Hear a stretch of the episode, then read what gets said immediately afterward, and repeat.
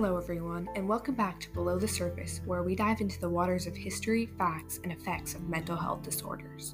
I'm Amber Prado, and let's dive right into another episode.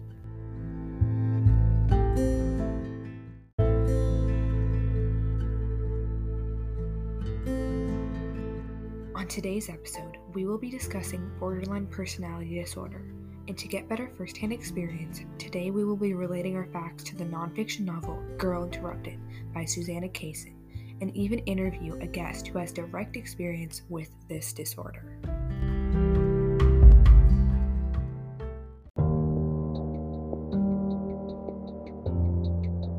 To begin, it is important to understand the basic premise of what it is.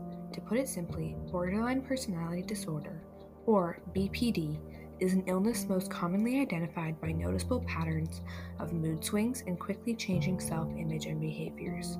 These feelings can often cause impulsivity in actions and decisions, while also having problems in all kinds of relationships. Symptoms include a fear of abandonment, unsustainable and intense relationships, rapid change in self identity, no contact with reality, impulsive and risky behavior, suicidal behavior, wide mood swings, feeling empty, and inappropriate anger.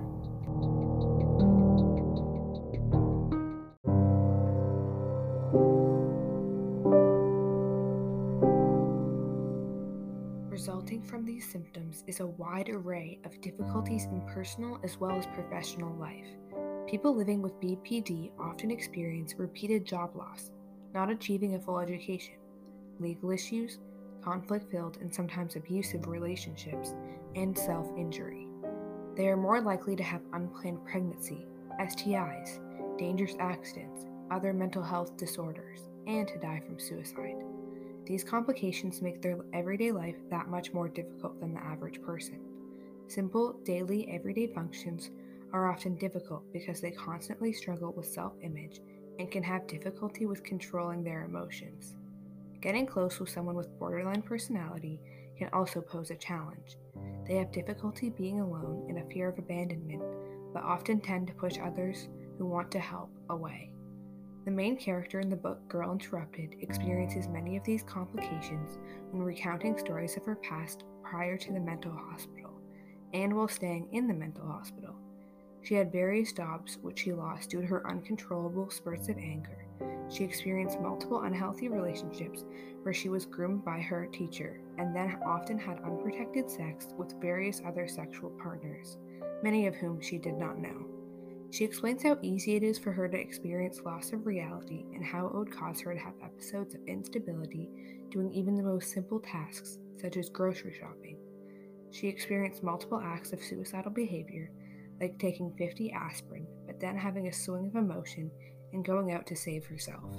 These stories she tells provide insight in what life is really like with borderline personality disorder. Today, our special guest is someone that has direct experience with this disorder. Hi, Toby. Would you like to introduce yourself?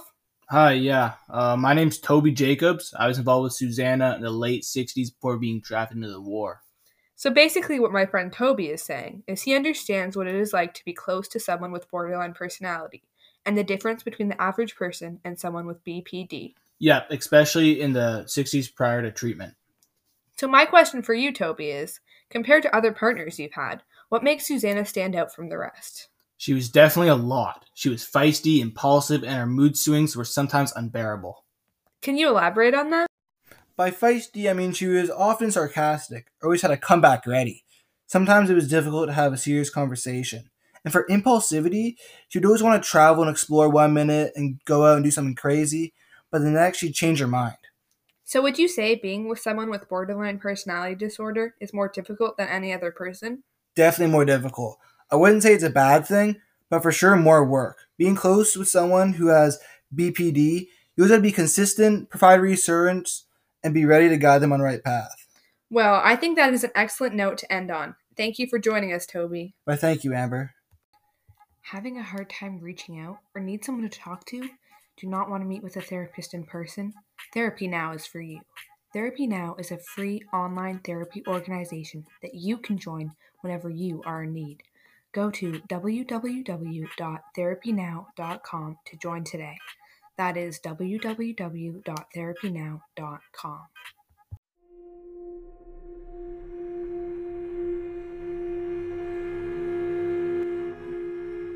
The history of BPD is long and grueling, and being diagnosed even today can pose a challenge.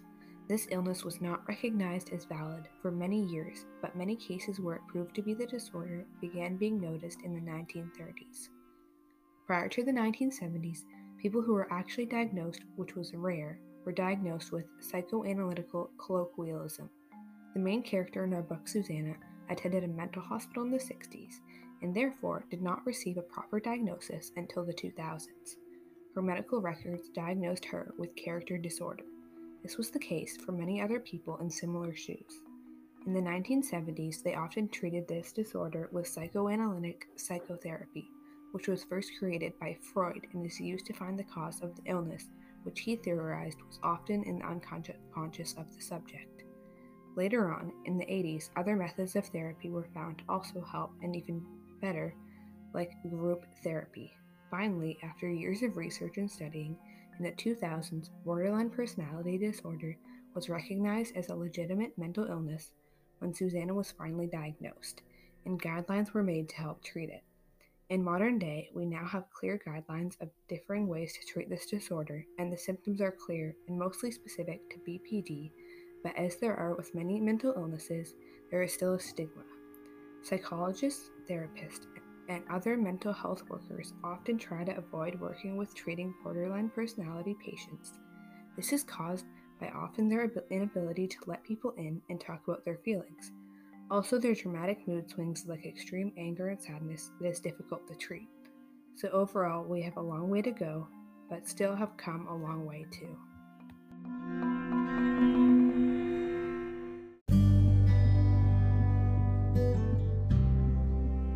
Thank you for listening to Below the Surface, where we swam in the waters of borderline personality disorder. I'm your host, Amber Pridle, and I will see you on next week's episode of Below the Surface.